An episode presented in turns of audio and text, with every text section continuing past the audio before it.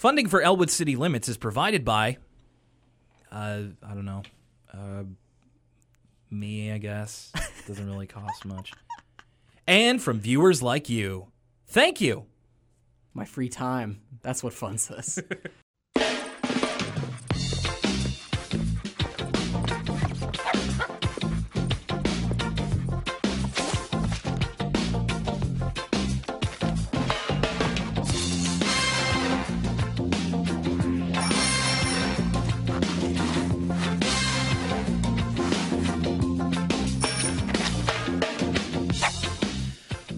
Welcome, everyone, to the second episode of Elwood City Limits. This is the uh, episodic Arthur podcast where we talk about the 1990s to current PBS children's show, Arthur. Why it is that we love it, what we love about it, and of course, what you have to say as well, perhaps eventually. My name's Will Young. Joining me is my co host, Lucas Mancini. Hey, Lucas. Hello. So we have got ourselves another episode today, as we always do. Before we get started, though, I just want to make a quick note that, uh, well, when we started last week, we uh, were kind of poking around in the dark, seeing what we could do. And now it seems more and more it's becoming a little bit more like an actual podcast. So Seems like a concrete idea forming. So, to that end, we now have an email where you can contact us. That's right. If you have any thoughts about the episode that we're watching, if you have any thoughts about the episode you're listening to right now, uh, comments, feedback, criticism, if you have anything you want to send us, uh, fan art, suggestions, uh, your- Corrections. corrections, your interpretation of the episode, the email address is elwoodcitylimits at gmail.com. That's elwoodcitylimits at gmail.com. So today we've got ourselves, I mean, I don't want to. I don't want to spoil it too much, but I really have to say this was a fantastic pair of episodes, and I'm really excited to talk about them. We we managed to keep ourselves uh, fresh from each other's thoughts, but we kind of are. Seems we both have that uh, that kind of excitement. hmm I, I liked one a little bit more than the other, but uh, I definitely found these episodes more consistently entertaining than last week's. Sure. As, and not to say I didn't like last week's episode, but I like these a lot. So we start off. This is the, this is again a section or a sectioned uh, episode, as all Arthur ones are. It's Arthur and the real Mister Ratburn and Arthur's spelling trouble. So we're gonna get started with Arthur and the real Mister Ratburn. Of course, you mentioned last in last week's podcast that uh, Mister Ratburn is your favorite character. So this must have been exciting for you in that sense. Yeah, this episode really solidified in my mind that uh, just as the age I am now, looking back, I really like the adult characters in Arthur. Uh, I find them a lot more entertaining sometimes than I do the group of kids, and that just might be where I am at personally. But I also like Mr. Ratburn, and I find his whole shtick hilarious, which we'll get into in a second. I was feeling the same thing, and I kind of mentioned to you I'm really interested to get into more of the adult characters, and we'll kind of get into that a little bit as we go along. So, Arthur and the real Mr. Ratburn, of course, in the first episode, Mr. Ratburn kind of had a, a debut. So, this is a little bit uh, turning back the clock as well to when uh, the idea of Mr. Ratburn was still a little scary. Uh, so, the episode starts out the kids are waiting outside the principal's office for their uh, wh- their class assignments where they're going to be put, and this this itself was a blast from the past. Do you remember? Teachers list. Do you remember being sectioned into classes So in I was school? thinking really hard about this because I kind of didn't, uh, and I think what confused me is our teachers list were always posted the year before, Mm. not the year of. So, for instance, right before summer vacation started, that's when you would figure out which teacher you would have for the next year. So it came off as strange to me that they would show up to school not knowing even where they were going for that year.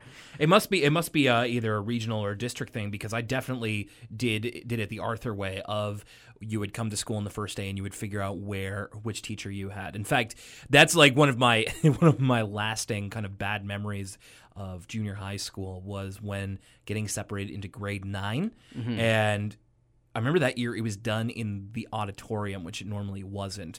And you know, you could, I had like my group of friends at that point, maybe like five or six of them, and maybe you see you already see where this is going with this. So in front of everybody, this teacher will have this person, this person, this Oh, wow, person. it was like a draft. yes, it was. It, you know what? It kind of was like It a was draft. like all your friends were going to Raw, you were going to SmackDown. yes, they were pick, they were picking uh, the uh, so like Miss uh, Miss O'Brien's class got number one in the draft pick. Wouldn't that be awesome though if teachers could like trade? Like if Oh, it was like a sports draft. I you- think that'd be terrible. I think that would obliterate some kids' self-esteem. I think that would be Well, they like, wouldn't. They wouldn't make it. They, like if they, if that's what they did. If and maybe they already do. Maybe elementary teachers like trade. Like I'll give you this. I'll give you this good kid for like a good kid and an okay one. I guess I always assumed it was completely random, but maybe I don't know what's going on in that teacher's lounge. In likelihood, it probably is. I doubt that. I mean, and no disrespect to elementary or teachers in general. My mother's a teacher, and I'll get into that a little bit later. But um, I don't imagine that they care all that much, and especially because they probably don't know the kids. oh, you don't. the- I guess I. I guess it differs from elementary school to junior high. Sure. I feel like junior high teachers have an intimate knowledge of what's going on with their kids, whereas in elementary school, most kids at that point, I know personally, I don't think I had much of a personality besides annoying at that point in my life. Well, so- at, th- at that point, they probably know like the problem kids would be my guess. I don't know. Like, I honestly don't know. If you're a if you're a, A teacher. if you're a teacher listening to this podcast, uh, email elwoodcitylimits at gmail.com. Do you draft your kids? Is there are there top roster picks? Maybe I was one. Uh, so teachers list that was a bit of a blast for Anyway, sorry to uh, close the gap on that story. So I was in the auditorium, uh, all my friends were with me, and like sequentially, every single one of my close friends got called into the class that wasn't mine. And like grade nine was not a great grade uh, for me school wise in terms of just like I had no friends in my class, and that's just it was a real bummer. And then like just to have that happen was a uh, not a great memory, but the teachers list itself was uh, kind of a neat little blast from the past. Forgot that I did that because, of course, once you get in high school, it's like different teachers for different classes, and of course, university. Forget about it. Who cares? Um, so they So- are they are uh, a possibility of being drafted into onto three brands here. So it's uh, Mrs. Mrs. Sweetwater, who is nice, Mrs. Fink, she's fun, is she the one who had the hip hop dance class? Yes. Okay. Okay. who apparently every day is hip hop dance class for Mrs. Fink. Hey, I'm all about that. Well, okay, well, I'll talk about that later. And the one that you definitely don't want, Mr. Ratburn, Right. the toughest, the scariest teacher in the whole school. No, the whole world. No, the whole history of the world. That's right. Genghis Khan, no slouch compared to Mr. Ratburn. Doesn't matter what point in history you were, whether it was BCE. Mussolini, Yeah. get out of Oh, here. jeez. Ratburn. Um, so all these kids are obviously extremely terrified. They're on pins and needles trying to figure out where they're going to go. Mm-hmm. Uh, are they going to be one of the two fun options, or are they going to be with the Mr. Ratburn, whose uh, his history speaks for itself, basically? Um, For some reason. and so all these kids are in such anticipation, and then the principal, Mr. Haney, another one of the characters where when he comes up again, he's another one of my favorite characters. Uh, Mr. Haney's about to post the list, and he goes, "Oh, I forgot attack," and so he kind of ex- fakes out the kids. Yeah, extending their uh, extending their anticipation, and then finally the list comes out, and it's Arthur. We're in the rats class, and then everybody just starts screaming. Shows a disturbing, like Nosferatu German expressionist silhouette of Mr. Ratburn against the wall. I appreciate like it's that. some I, like I appreciate that reference. like a silent film, you know, like one of those early ho- silent horror films. Yeah, he's got like really long nails, and uh, like he's kind of drooling from his teeth, and then so they they scream into the title card. My favorite part of it is like they're all screaming, and Binky just takes a dive. He just faints. Oh, I didn't even notice that. It's like you see it at the at the left at the left side of the screen is that they're all screaming. Binky starts screaming and then just pitches over. It's awesome. like Um, that always that always makes me laugh of when like people are reacting in a group and somebody's reaction is just to just drop. It's so funny. It also the music. Uh, it does that sting that Arthur Yes. uses a lot, where it's they're like dun dun dun. It's not quite that. It's a different Yeah, key, but they get a lot of mileage out of that one uh, music sting. Different from the uh, the opera, the more like the the keyboard stings of the last episode. This one is like full on violin, like well, well, uh, va- vampiric almost, which is a sort of a theme of the episode. Uh, this is one of my favorite title cards that we fade into, and it's the one where Buster walks up. Uh, opens his mouth and then some kind of big noise comes out and then Arthur kind of chuckles. My favorite one, and it still kind of makes me laugh, is is and I believe it's somewhere in this season is that where he comes up and he just like burps. That one's really, that one's really funny. Buster body humor is always funny. It's it's like a go to. Uh, yeah, Bus- when he it's so ridiculous the way he opens his mouth because his head gets like three sizes too large. It's very cartoonish. Yeah. Like there's a whole other side to his face. So we so we fade back, and funny enough, they're still screaming. And so for the next uh, 30 seconds or so, it's a good long bit, and it's really funny. Like in retrospect, of just uh, pretty much the main characters. You know, Francine, Buster, Arthur, the Brain, just all with their head like their eyes open.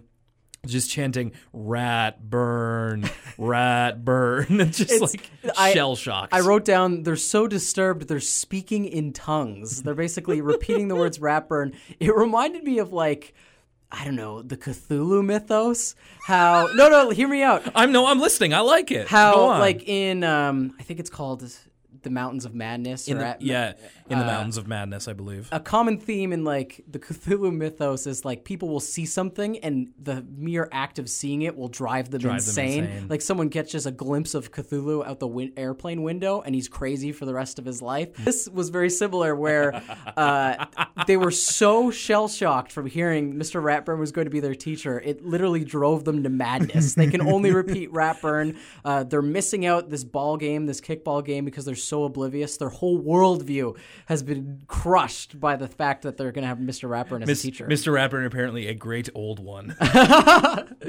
uh, so they're incredibly intimidated by the fact that Mr. Ratburn, and so they turn to somebody who had him before, who is uh, Prunella, who I who was in the first episode as as one of the kind of uh, Muffy's uh, uh, entourage, and now she is kind of one of the older kids. She's in the fourth grade, I believe, and so you know she she says, uh, I love the line. Uh, um, what is she, what does she say? It's something it's something like uh, you know, it's like is the rat mean? Does a bull fight? that is a great and line. uh, it's like so we go into several uh, imaginations about what exactly Ratburn is like. And so the first one is he eats nails for breakfast without milk.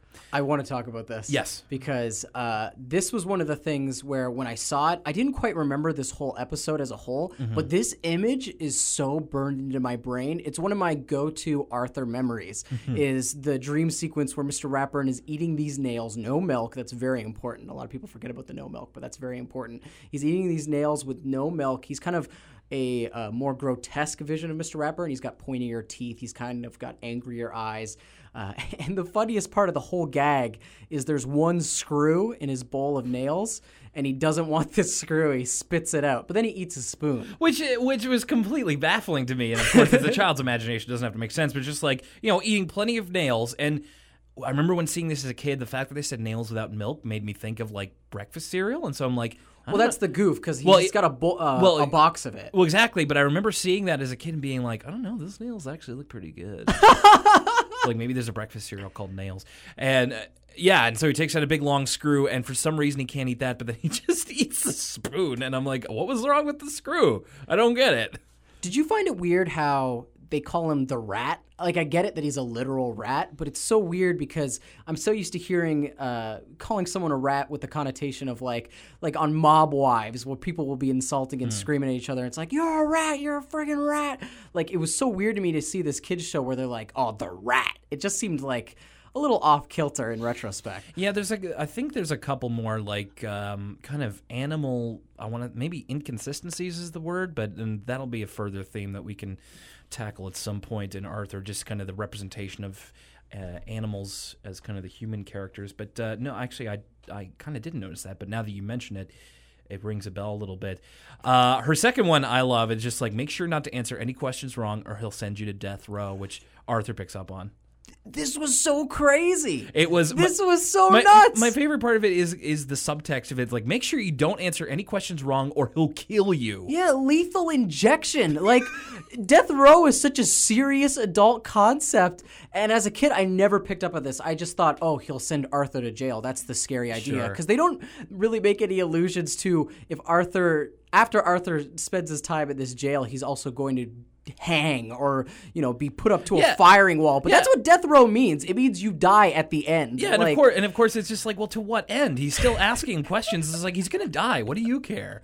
And and and it's just like, man, Oz must have been really popular back in the nineties. I, oh, I guess that's what the, the I, I, connection I don't know, but it's just like so. You know, Arthur's imagining himself in a jail cell, and Ratburn's still asking him questions while he's uh, going to be killed. I guess. Uh, I just, I just kind of thought that subtext was funny, and then Prunella posits that he is a vampire with hypnotic powers.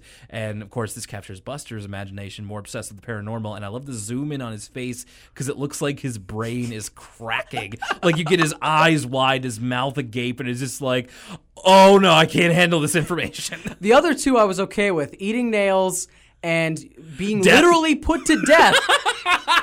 and my, my favorite part about this is because they're kind of laying it out like an escalating list, right? It's like, okay, eating nails, that's pretty creepy. Being put to death, that's horrible.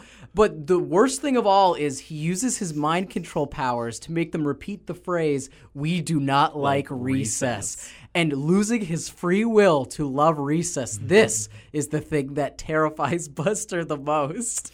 we were still in a kids rule world back in 1996 so give me give me recess or give me death i guess is the the feeling Which there. might very literally be your choices with their imagination of Mr. Ratburn. So we get to the first day of school finally, and you know the kids are bemoaning the fact that they're not with Miss Sweetwater or uh, Mrs. Fink. And uh, I wanted to make mention here because Miss Mrs. Sweetwater kind of comes back a little bit here and there as like a really background character uh, in the school. Mrs. Fink never seen again. Like who who is she? And we I we didn't mention before that kind of the thing they used to represent them is just like of course they said Arthur says Mrs. Sweetwater she's nice and you can see her in their classes like handing out cookies and like whole buckets of popcorn Yeah, complete like, like movie theater movie popcorn. theater popcorn. And Mrs. Fink is fun because she like has the boombox on and is leading her kids in some kind of uh, uh, fun hip hop dance. Wow. I have the lyrics to the the song because she's singing the Yes. she's performing the song and the kids are doing the motions. They also have little tiny sweatsuits. Apparently, she handed out sweatsuits. Oh, really? I didn't notice that. Okay. hip-hop dance. Yeah. and Mrs. Fink is leading them, uh, and it goes a little bit like this: "Welcome to the first day of school. School is cool. School is cool. guess we're gonna really really hammer that home. Real trap. like that's." It's a DJ Premier production. Exclusive. Exclusive. Welcome to the first day of school. School is cool. School, is is cool. cool. Mrs. Fink, she got bars. Um, but then of course it goes to Mr. Ratburn, who uh, uh, is very p- polite. Like he's very he's very nice. Like nothing nothing kind of off putting about him. The only thing immediately off putting is that he starts them off with a two minute math quiz to see what they learned from second grade.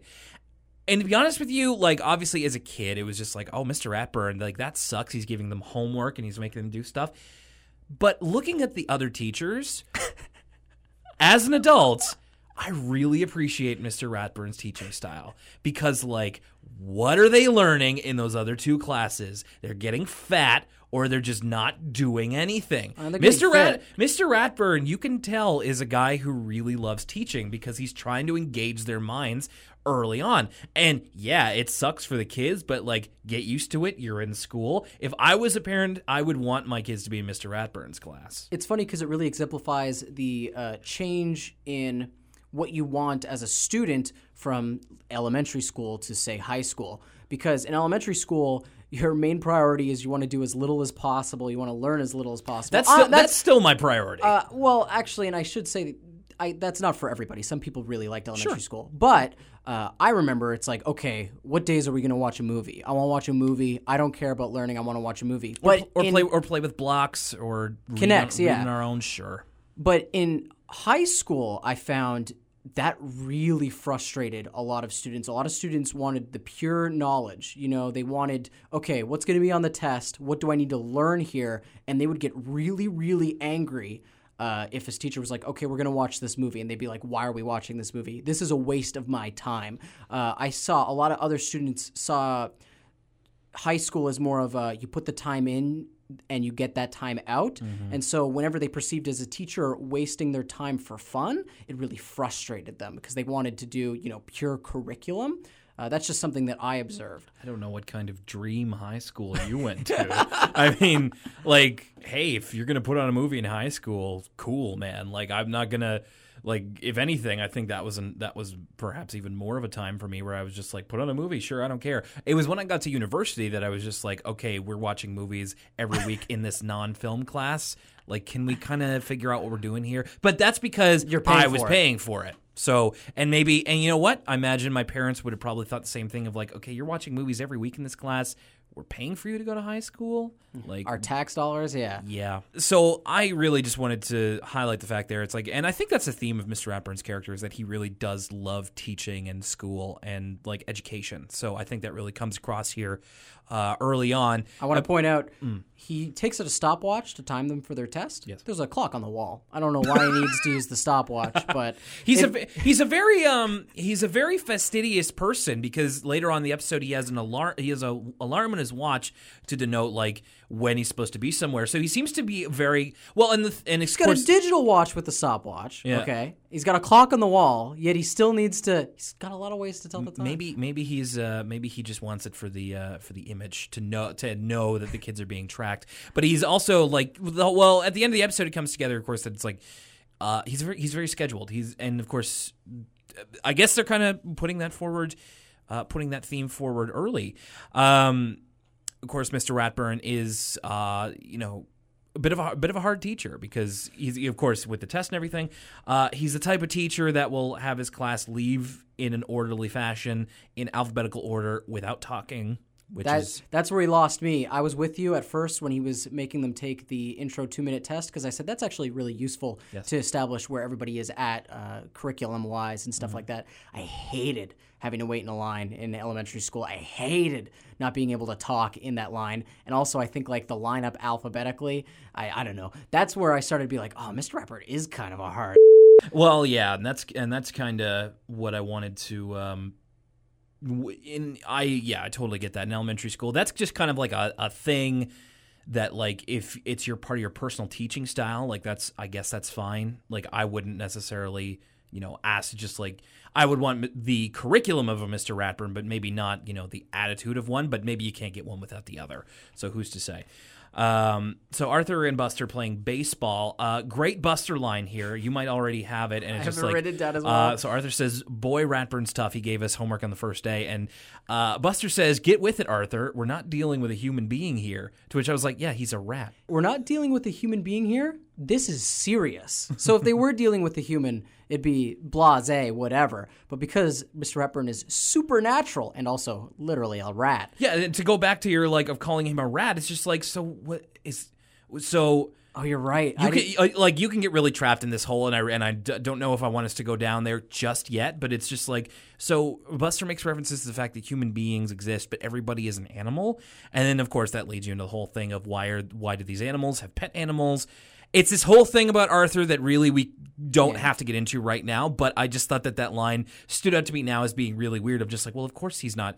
Of course you're not dealing with a human being. He's a rat. He's, he's you're all giant animals. You're all t- giant talking animals. Am I the only one who's not crazy here? It's it's the it's like I'm the taking crazy pills. it's the Mickey Goofy paradox where Mickey's got his dog Pluto, but he also has his best friend Goofy, who is also a dog, and it's it's that whole thing where if you think about it a little bit too long, it all falls, it falls apart.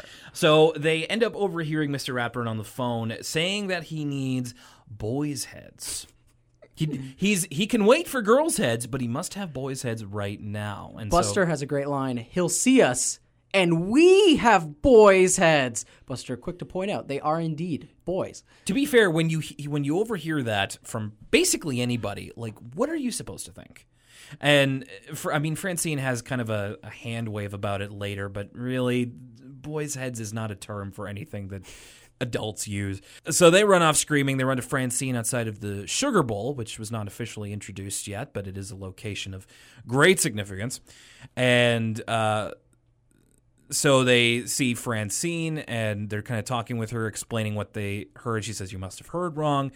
Francine, the voice of reason in this episode. Well, sort of. She says vampires don't need heads, to which I was like, well, expert on vampires over here, Francine Frensky. Maybe vampires need heads. Who are you to say? Are you a vampire? Well, Buster completely puts the whole vampire argument to rest right after that because he goes, uh, Ratburn is beyond Beyond vampires." vampire, which is the greatest thing I've ever heard because it's just like, I don't know. It's like to denote that something is scary, maybe even that it's cool. It's just like, it's beyond vampire. Yeah, beyond Thunderdome. Yeah. beyond vampires. Beyond Vampire, he's a rat burn. so it was around here that I noticed. Uh, so they begin to start kind of following Mr. Ratburn to see if he's doing anything untoward, see what his day is kind of made up of. I noticed that all of the kids tuck their sweaters in, and it bothers me. Because you'll notice on their character models that you know they're they're pretty healthy kids, but I think and it's kind of made mention of in a couple of Arthur episodes that he's got a little bit of a little bit of a paunch to him, a little bit of a little bit of baby fat. Uh, nothing. He's not like he's not like a fat kid or anything. He's just a little, little, little chubby, A little chubby. He'll eat slices of cake, gargantuan slices of cake whole. Oh yes, I remember that well. Um, life goals, and they tuck their they tuck their sweaters in, and it kind of like like well, I I tuck my shirts in for work, and it kind of makes your your rolls a bit more prominent. So they look they look a little bit rolly in the in the midsection there, and it just kind of bothers me because it's like, well, when I was in elementary, I already knew that like tucking your shirt into your pants was not cool. Like my sister told me that. See, I didn't know that when I was in elementary. My mom just dressed me. Yeah. So if I was, I would tuck in a polo shirt if that's what she did in the morning. Or all, all the Arthur kids, they seem a little, they're dressed a little business cash. Mm-hmm. Arthur's got his sweater with a collared shirt under. He's rocking kind of a, Yeah. a kind of semi-formal look. Buster's wearing, he's like a polo shirt, right? So I think Mm-hmm. Well, it's, it's sort of a sweater and like a polo sh- with a like a collared shirt under. Whereas it's like, yeah, these kids dress way better than I did in elementary school. Like I just dressed, I just had a t-shirt on. even Binky, who is a yeah, he's got he's got like a business a business uh, Yeah. button up. Green, uh, uh, orange, excuse me, button up. Yeah. Uh, so none of the kids are just wearing a T-shirt, really. So No, uh, but it. I but- guess I which just, again is weird to me because it's like you don't tuck sweaters in. You tuck in the shirts under the sweaters, but not the sweaters. I guess uh, it, I already made the logic leap to see all these kids dressed so formally that I said, oh well, if they're dressed that formal, they might as well tuck in their shirts too. I guess it, I never picked up on it. That's interesting. I suppose so. Uh, so they follow him to certain places. He's going to the hardware store. He's uh, reading the newspaper in the teacher's lounge, which one of the teachers looks like one of the kids just modeled up to look like an adult, and it's weird. One of those nameless ones that just is background filler. They watch him coaching a basketball game, and then Francine declares just like he's just kind of a normal guy, and maybe he meant boy heads of lettuce. It's a great. That line. might be that might be that's probably the what they use to distinguish the rotten ones. It's such a sick burn. Francine sneaks in. Yeah, it's pretty good. A couple things I want to say about this sequence is one, before they decide to tail Mr. Ratburn, they have to make the decision uh, do we choose horrifying danger or extra homework? And after pondering it, they go Horrifying, scary, horrifying, danger. scary danger. Uh, the fear of homework is a common theme through both of these episodes.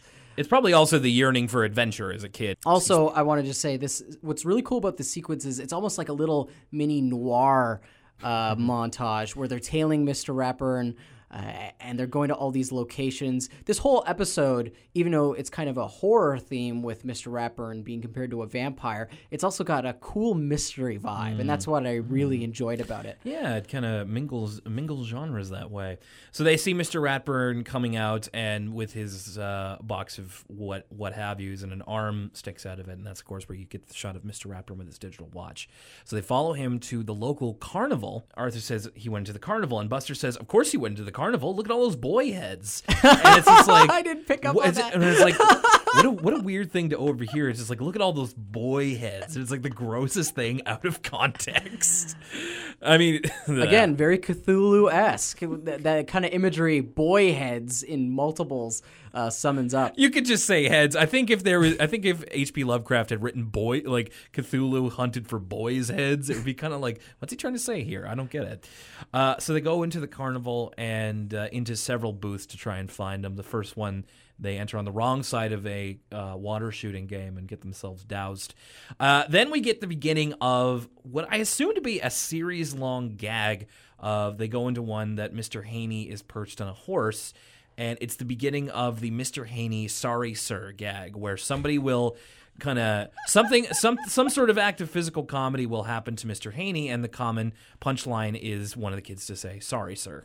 This simple scene uh, made me have so many more questions than it did answer any of my questions. First of all, the Elwood City Carnival uh, that becomes a backdrop that comes back again and again later on in the series, and it's like the teachers are obviously involved with this carnival. So is it a school run thing like a spring fair? Why is it going year round? Uh, who is funding this carnival? Are they able to just walk in and out without paying? I have so many questions because it's this huge like rent fair looking thing where there's all these big immaculate colored tents.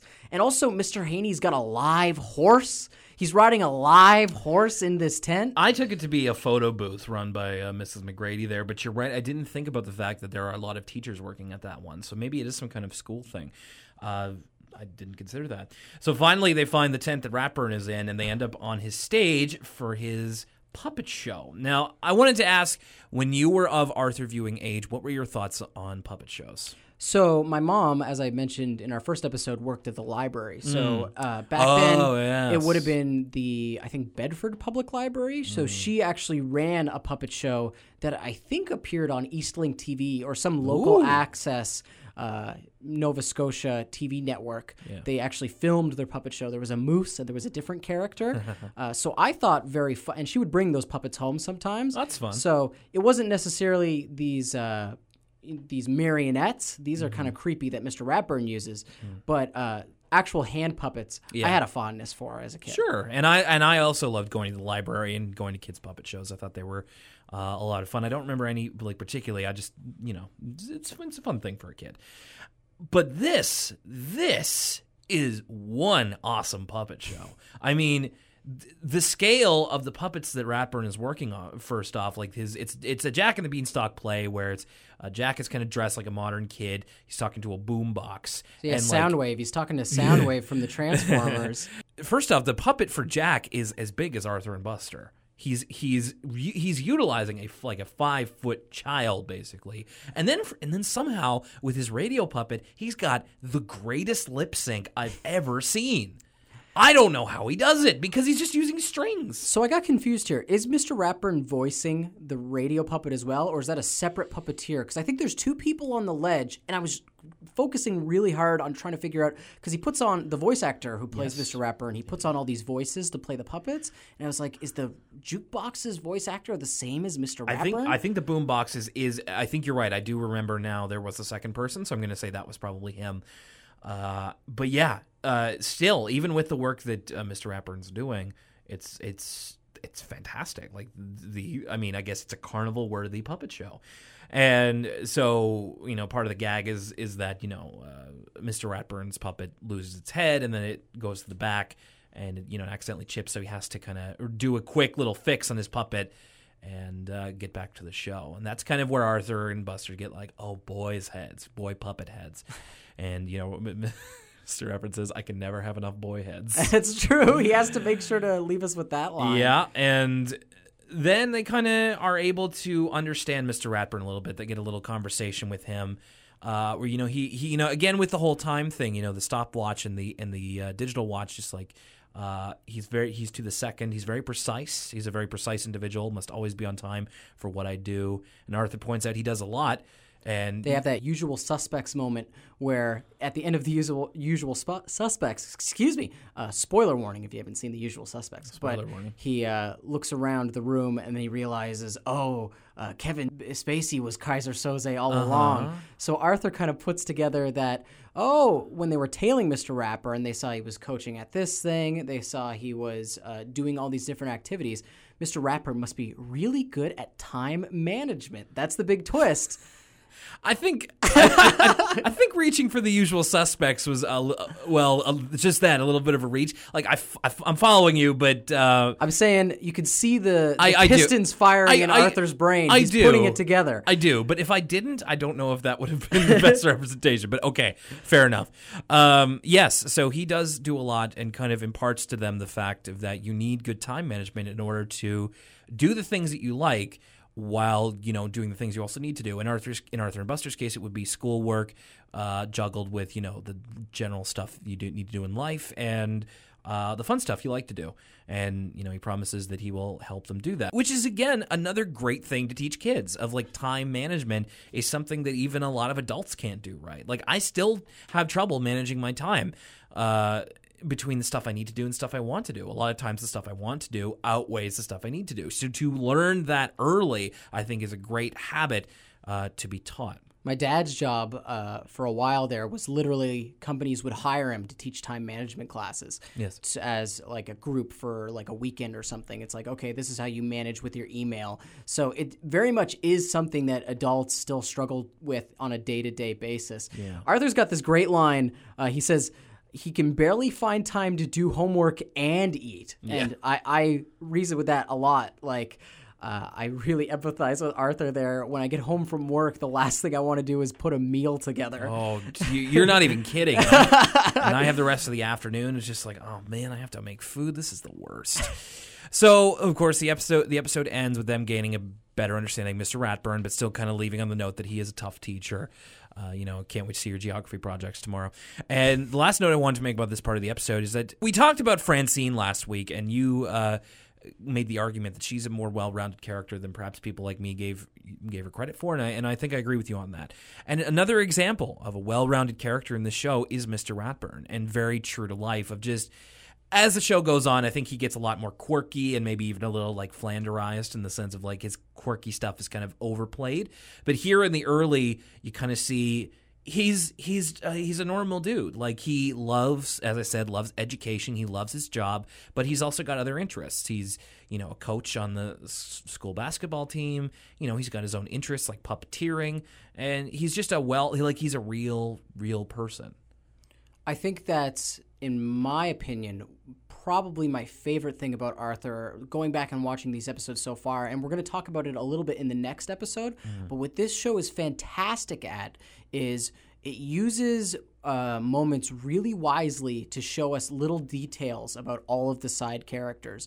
And so, over the course of the show, it'd be so easy to focus every single episode on Arthur. But not only is there episodes about all the different characters focused on them, every time we see a snapshot of another character's life, even if it's only for a couple of seconds, it always teaches us something about that character's personality or living situation or something that we didn't quite know before. So, this episode's really good at giving us a bigger picture of Mr. Ratburn, and it really is his introduction. But in some cases, like in the next episode, uh, we start to get to know all these characters a little bit more bit by bit. Well, and to your point, in even in just a couple seconds, in the scene where they're tailing him through the basketball game, you can see that Brain is a basketball player on the school team. So there you go. That's something you didn't know before. But yeah, good point. And uh, I mean, we'll talk about it near the end of the episode. But I really, I really enjoyed that one. It was kind of set the stage very well. Uh, just a couple notes for the and now a word from us kids segment. I didn't see it this time. Oh, you didn't? Video. I, I was scrounging the internet. Uh, don't tell the NSA that for this video.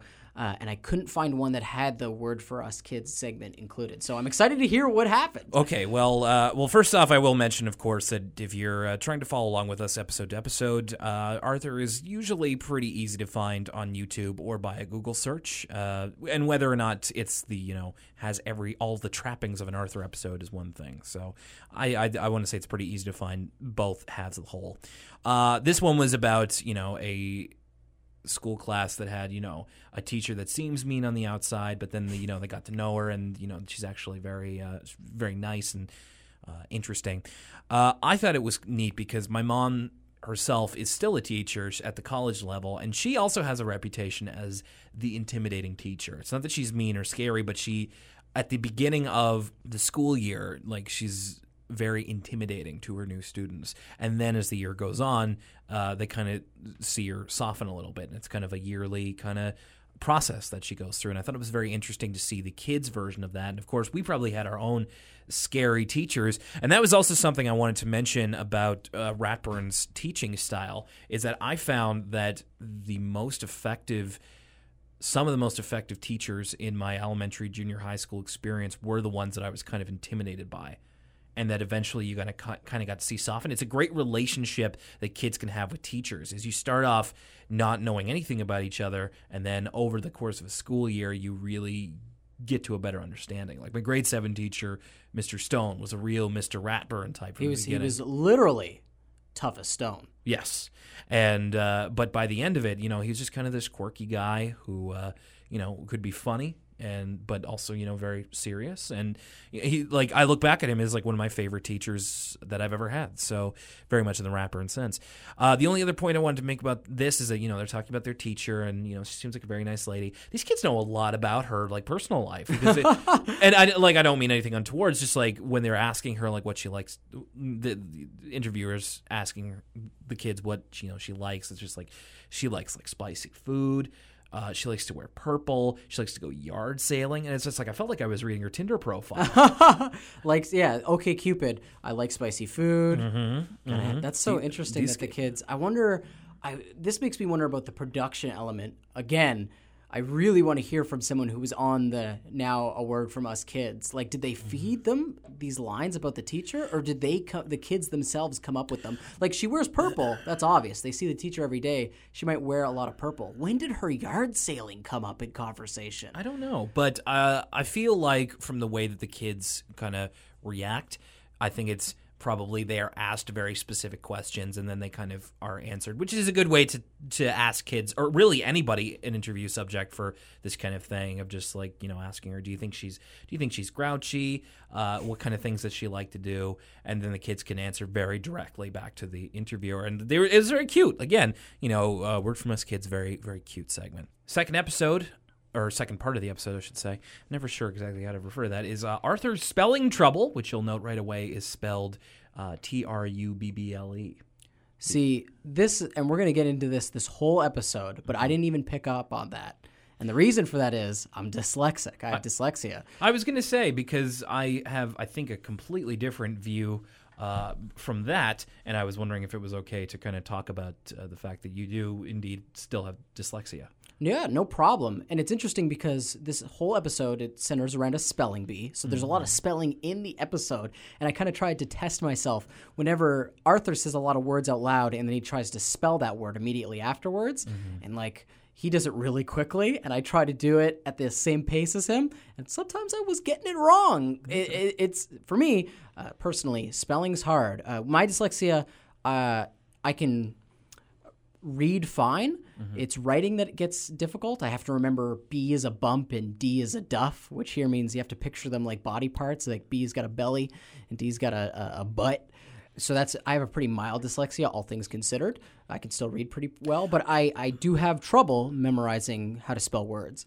I don't know if I would have guessed if you hadn't have told me that you had dyslexia because you know in all of our like text interactions there's never been anything that's kind of made me made me go like hmm and of course like I've met worse sp- spellers text users than you who don't have dyslexia spell check's my friend. Yes, absolutely, and mine too. Like, like we'll get into it, but mine too.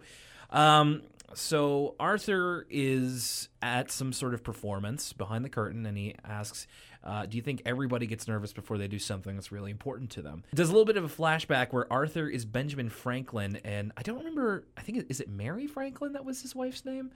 I, I'm not entirely certain. Fra- Francine is his, is his wife, and I thought for the longest time, like I realize now, this is Arthur's imagination. I thought this was him flashing back to a play they would have done where he was Benjamin Franklin, and I remember thinking as a kid, like, why would you do that lightning effect in a play to was like just a, gonna to ask. like a seven year old kid? That would that could have killed him.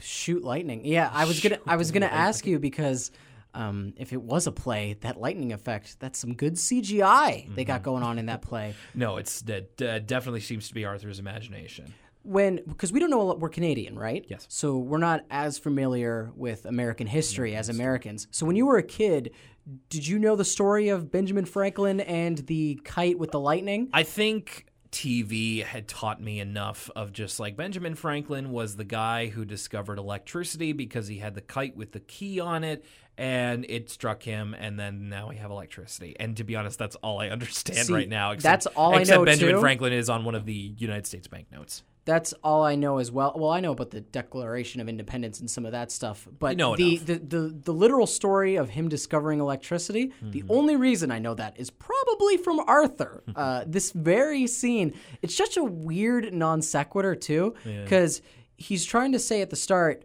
Does everybody get nervous before they do something? And it's not a really good example. Like it doesn't. It's not a really one to one metaphor. Yeah. Benjamin Franklin, I don't think he really knew what he was doing when he was trying to capture that lightning on the key. Uh, so, I mean, of course you'd be nervous. It's lightning. I, I don't know. I thought it was so weird. It was cool. It was funny. I see. I no. I see what you're. I see what you're saying, and I and I definitely think there could have been a better explanation, but maybe that's just all he had kind of in his head. Uh, so we get into the episode, and it's all about the all school spellthon. I just want to note real quick here, and it's because it's a theme of the whole episode. The animation in this part is great. Like I kept noticing it, and uh, it's hard for me to describe animation because I'm not an illustrator, I'm not an animator.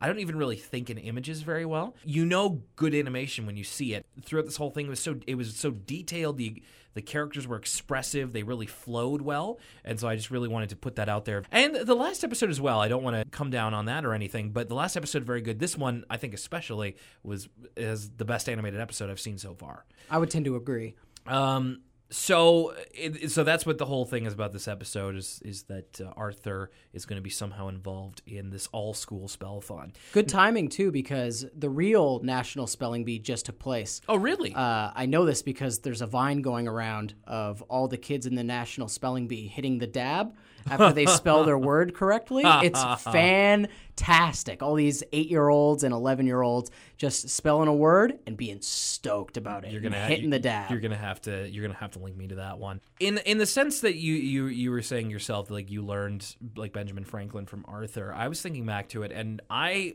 am a little bit of the opposite of you. And of course, I don't mean that on any you know superiority sense, but in school. At a young age, like I learned to read at a very young at a very young age, and I loved to read, and I was a really good speller as well. That was like one of my big time strengths is that I was I was very good at spelling words, and I think part of it may have had to do with this Arthur with this Arthur episode because it was around would have been when I was around six or seven that we really started to do like spelling tests and stuff, and I really held that as a point of pride for myself at a young age, and it was kind of Arthur that I think at least partially inspired me to like.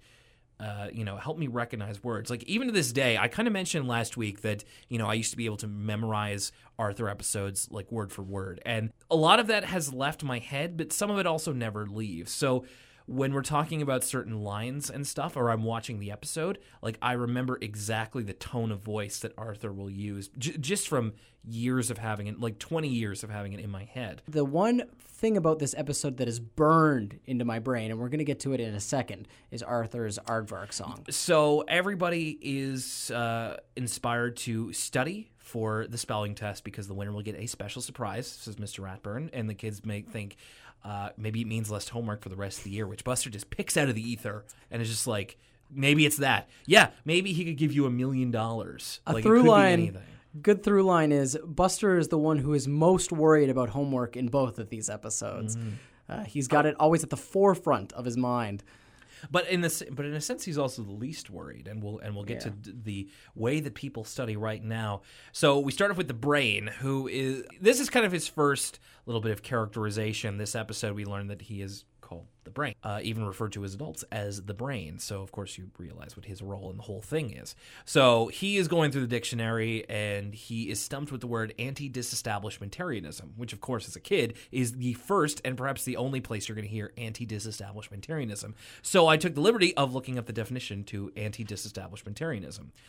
Uh, it was a political position in 19th century Britain that was against the disestablishment of the Church of England because there's a lot because there's a lot of Oh. negative parts of that word anti-dis.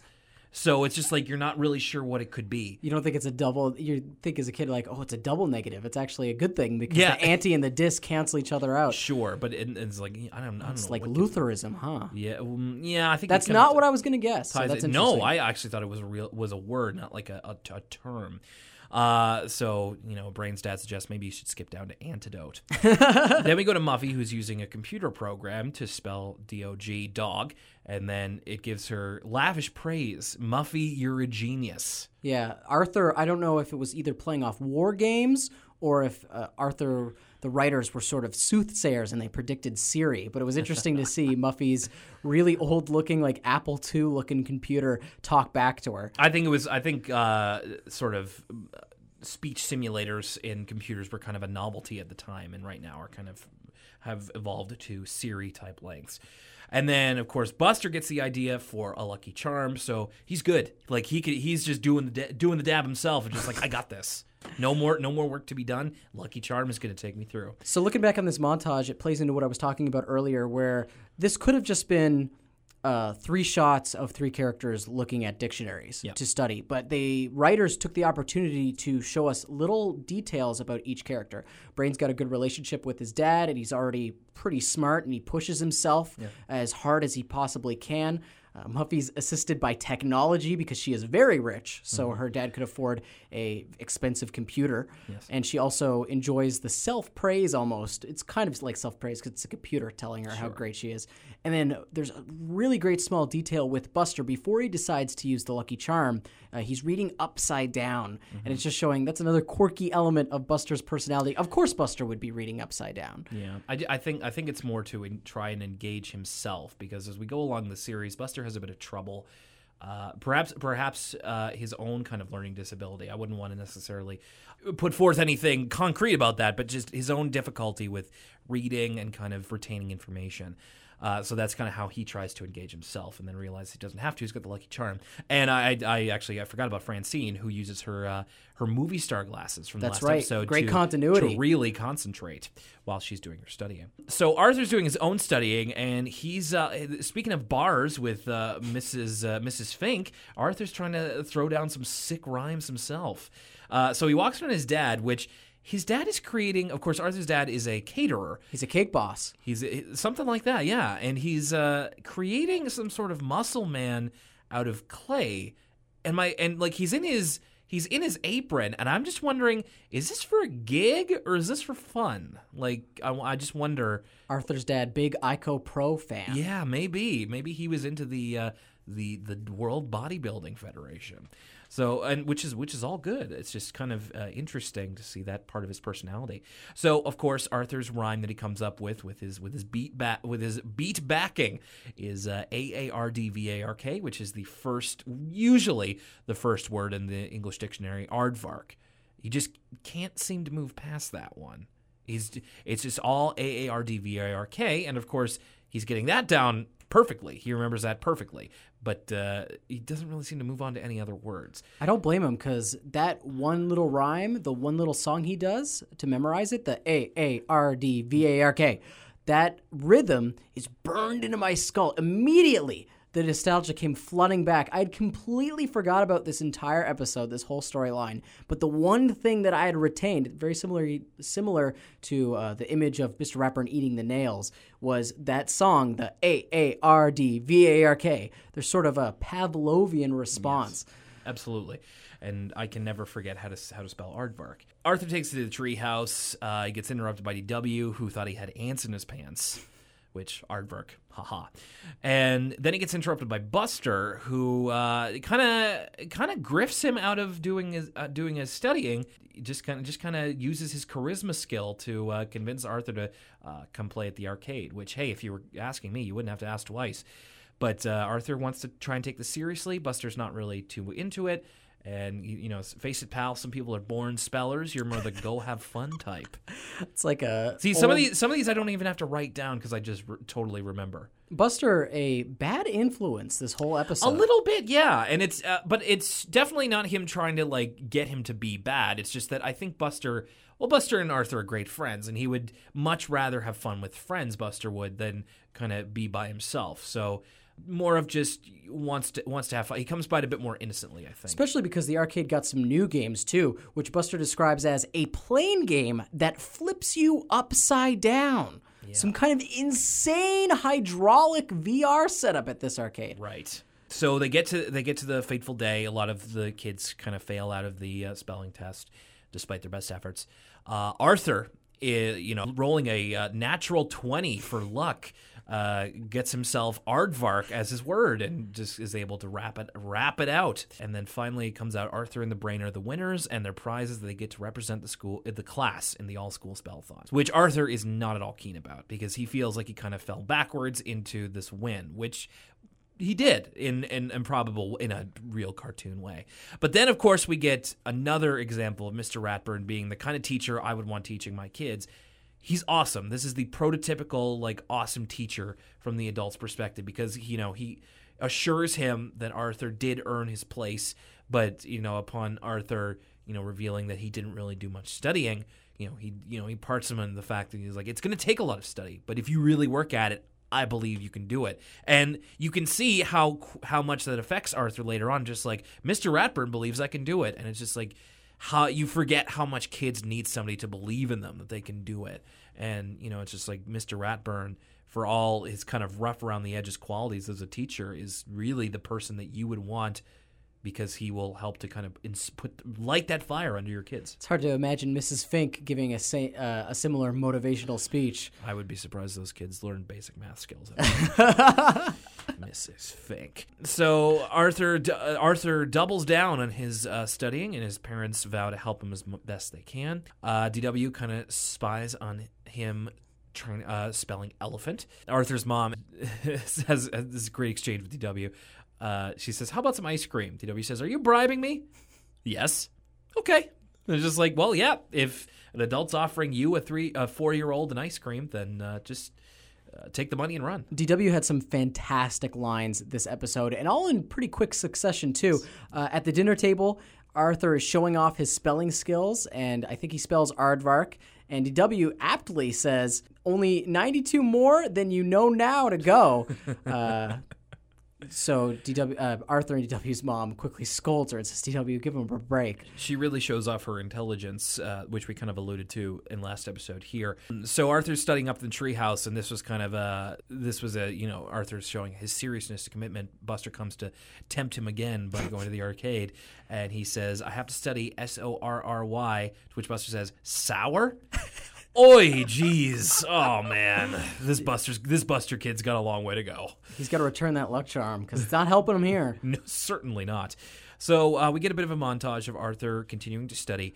I noted that in the dictionary that Arthur's reading when Francine and Buster come to uh, see if he w- wants to play some football, whatever it is, one of the one of the words is Abbey Road. Which Really? must have been a Beatles fan on the writing team, or the illust- or or one of the illustrators was a was a because I don't think that you're going to look into the English dictionary and see you know the Beatles' seminal Abbey Road album. Uh, the thing I noticed was that dictionary actually only contained four words, and the rest were squiggles, which is a common thing in Arthur. The they'll usually draw books, or whenever Arthur's looking at a piece of paper, or usually homework, they just save time, and I, understandably, they just make lines on the page. And this sort of became an inside joke amongst me and my friends back Oh, in okay. elementary school when Arthur was big. We'd be like, we'd call it Arthur writing, and we'd like Okay. pass each other notes that were just lines, Yes. Okay. Yeah. And like, yeah. sort of role play as Arthur characters. I know exactly what you mean. Yeah. How they'll just kind of write and it's just like squiggles. Uh, okay. Couple good DW lines here during this. Um, Buster and Francine come to the door, ask if Arthur can play some football. DW says, uh, sorry, he can't come up to play. He's exercising his brain. But I'm available. I'm not a prisoner of my vocabulary. Such a good line. This is where I learned the word vocabulary. That's how I learned it. And how old is DW supposed to be? I think she's four. I, I definitely did not know what vocabulary meant when I was four. Right. and then uh, Arthur's brushing his teeth, and DW asks him if he can spell toothpaste. uh, to which Arthur correctly spells it, and then he says toothpaste, right? And then DW says, How should I know? Such a great line. uh, and what I like about this is it gives us another little snapshot of Arthur and DW's relationship. DW will sometimes get on Arthur's nerves, but it's mostly playful. Uh, and I, my age gap between my sister was extremely similar to Arthur and DW's. I was four years older than Arthur and DW. I mean, than my sister. Right. So uh, it's very similar. how I was the older brother, my little sister was the little sister, and we got each other's nerves sometimes. But there, you could tell how Arthur and DW do care about each other. Yeah. And DW sort of grinds his gears. She's trying to help him, uh, but it's just not very helpful. in her in her own li- little way. Um, and then it, we we actually get a an interaction between Arthur and baby Kate uh, when Kate is uh, eating in her high chair and Arthur's uh, studying in the kitchen, and she she looks like what looks like to be a Cheeto in her in her hand, but I don't know what it could be, and she just says Gluba, and Arthur spells Gluba G L O O B A, which is which by the way is a perfect way to spell Gluba unless it's G L U with an umlaut B A, but yes Gluba, and uh, I guess Is that a real? I'm assuming that's not a real No, word, and that's the joke. But no. do we even did we try to Google it? Is We- there an Urban Dictionary Gluba? We did not actually. Uh, well, well, I'm gonna have to take a look at that. So Gluba, I'm gonna have to check that out and get back to you. Put in the notes for the next episode. Yeah, so Gluba, and I gotta say, Baby Kate's adorable. Like she's one of my favorite baby characters in in cartoons, just because she is a baby. And yeah, I she just makes baby noises. and really, they're stock baby noises. Like you will hear them everywhere once you hear them out of Baby Kate's mouth. But and then, of course, later in the series, she talks, and maybe we'll get to that at some point. But uh, yeah, she's she's she's so adorable, and I just, and I just love this little moment uh, there. It's uh, just very cute. So Arthur has done all the studying he can do. He's got his uh, his standard uh, suit get up, kind of the blue suit with with the lavender tie, bow tie, and uh, we get a little little sneak peek of Grandma Thor here. Right, who- Grandma who Thor. we'll get into in a little bit. Who's also a so Arthur's backstage preparing for the spellathon. There's going to be a couple other kids from presumably Mrs. Sweetwater and Miss and or somebody else's class because it seems to be intergrade because Prunella is in the competition as well. Uh, she's in the fourth grade. Um, so Mr. Ratburn asks them, "How do you feel?" And Brain says he feels fine. And Arthur kind of mutters, "I wish I were back in bed," which is like same. Like me too, man. DW fits in a great line here uh, while he's behind the curtain getting ready to go, where she says, If you lose, I bet mom and dad will let you live in the garage. As if to say, Don't worry, Arthur, they're not going to completely disown you. You'll just have to live in the garage. Yeah, it's it taps into that childhood fear of disownment from from parents for whatever reason, which is of course completely unfounded. Um, Prunella then says they're going to light the spellathon torch, and I can't believe that like they felt that this spellathon was enough to warrant open flame within a kid's elementary school. I feel like the fire marshals could not have been present at the Elwood City Elementary School. Because School. it's a flame they keep burning throughout the whole thing. And is it like the Olympic torch where the spelling bee torch never stops burning? Did they have to bring it? And then they they light it. That it just seems like a hazard, Yeah, like it like it seems like a kind of ceremony especially like, in this like gym. Like a lot if- of wooden floors. Like if you just put if you just put like a fan underneath like a bunch of red crepe paper, like you get the same effect. Like you don't need to like potentially light the curtains on fire here. It's like um so the first word goes to the brain, who now seems to be quite a bit visibly nervous. And uh, have you ever seen uh, the movie Eight Mile?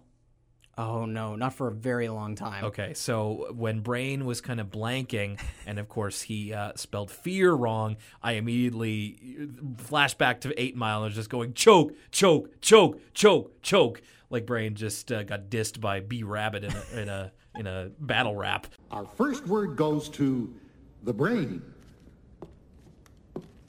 Spell fear. Brain. Brain. Spell fear. Fear. F E R E. Fear. I'm sorry. That's incorrect. So he gets off the stage thoroughly embarrassed. Uh, he though he gets one in one line where he says, uh, "I wasn't wrong. You're just using an incorrect dictionary." He's spelling fear F E R E. So uh, the spellathon continues, and it eventually comes down to Arthur and Prunella. And Prunella, of course, is is very much a pride cometh before the fall. You know, uh, spell the word champion. That's so easy. I see it every day when I wake up to see my medal from last year. It's like, okay, Prunella, uh, enough with the editorializing. Just spell the word. Yeah. And so Arthur's really the plucky underdog who's really c- coming up against the haughty Prunella. And uh, Prunella eventually gets caught on the word preparation, which is a tough word. And this is how and this is how I remembered that it's uh, preparation is two A's, not two E's. Uh, just the P R E P A R A T I O N, and that's how I would keep that in mind in. And see, I was just there trying to think how to spell preparation. I got it wrong. So no problem, no no judgment here. And so Arthur does get it right uh, after Prunella unfortunately gets it wrong, and he is the spellathon champion. And the trophy that they give him is as big as him. it is a child-sized trophy. I can only assume it's solid like he could barely, like he could barely lift it. Like he he hoofs it off the ground, but it's like threatening to tip him over. It's to say now you've perfected your brain. Time to work on your brawn. Lift this trophy a couple times. I Guess so. Become the perfect human specimen. And so the episode ends with, of course, Arthur celebrating his victory with his family. And there's a couple great lines in here that, uh, I mean, are a little funny, but I also think are just very true to life. Uh, Buster's celebrating his uh, Arthur's win with him, and Arthur says, "You know what the best part of winning is? It's over." and it is like, you know what? As you get older, that becomes so true of like when you work hard towards a goal be it like trying to win something or just trying to get something done the best feeling is when it's over when you have like a big day or you have like a big thing that you're supposed to do. Like when I was editing the first episode, I was just like, I just wanted to get to the end. I wanted to get the finished product. Like just, and it, and it took a couple hours. And then you know what the best part of it was? It's over. Sometimes it's hard when you're working hard on something that you really want to do. Uh, you so want to give up in the moment, but then in retrospect, when you look back upon it, you're like, oh, I, am so glad I went through that. I remember as a kid, I submitted a lot of movies with my friends to the Atlantic Film Festival, the kids one, because you could uh, enter movies. I think it was called Viewfinders. Was Yes, the kids one. Viewfinders. Viewfinders is a lot of fun. And we made a lot of movies. And I remember there was one time we were shooting in the winter, and I was wearing sneakers, and my feet were freezing. And at the time, I was like, oh, I'd like want to get this over with so bad. Now looking back, whenever I watch that like VHS tape, I'm like, I'm so glad we stuck it out and put it together. So Did you ever get one into Viewfinders? uh, we did. We. We didn't win, but we did make it into the top ten, there. and it was that movie that we shot in the snow. So I would love to see that. I I loved going to viewfinders when I was younger. Uh, And then of course the line that ends the episode is Mr. Ratburn coming up to Arthur saying, "Congratulations, I knew you could do it." And then one that DW says that I actually didn't really totally understand until I was older. And she says, "Yeah, but now he knows he can do it."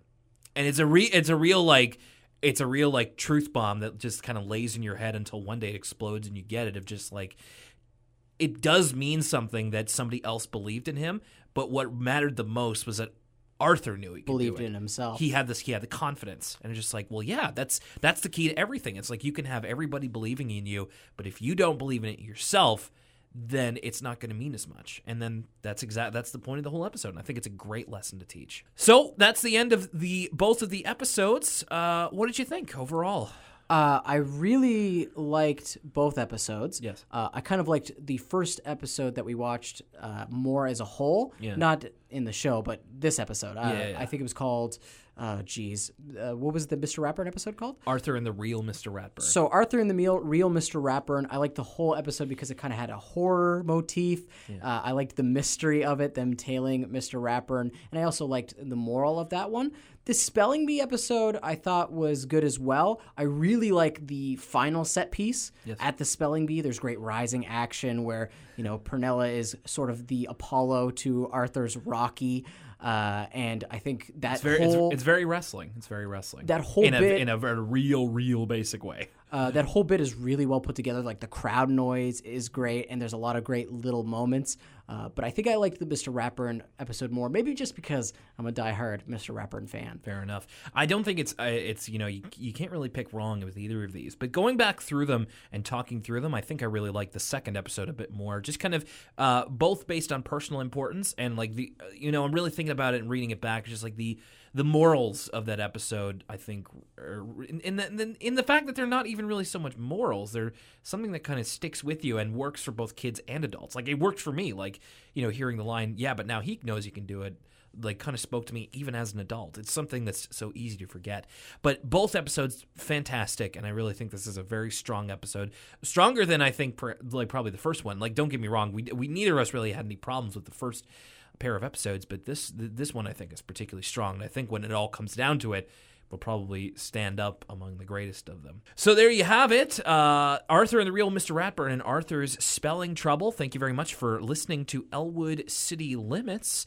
Uh, we continue on as a podcast. We are, you know, still trying to gain some steam, but thank you very much for listening. Remember, you can leave comments, criticism, feedback, anything that you would like over to uh, elwoodcitylimits at gmail.com, which is the official email of the show. Lucas, any other thoughts you want to leave us with before we uh, say goodbye? Having fun isn't hard when you got a library card.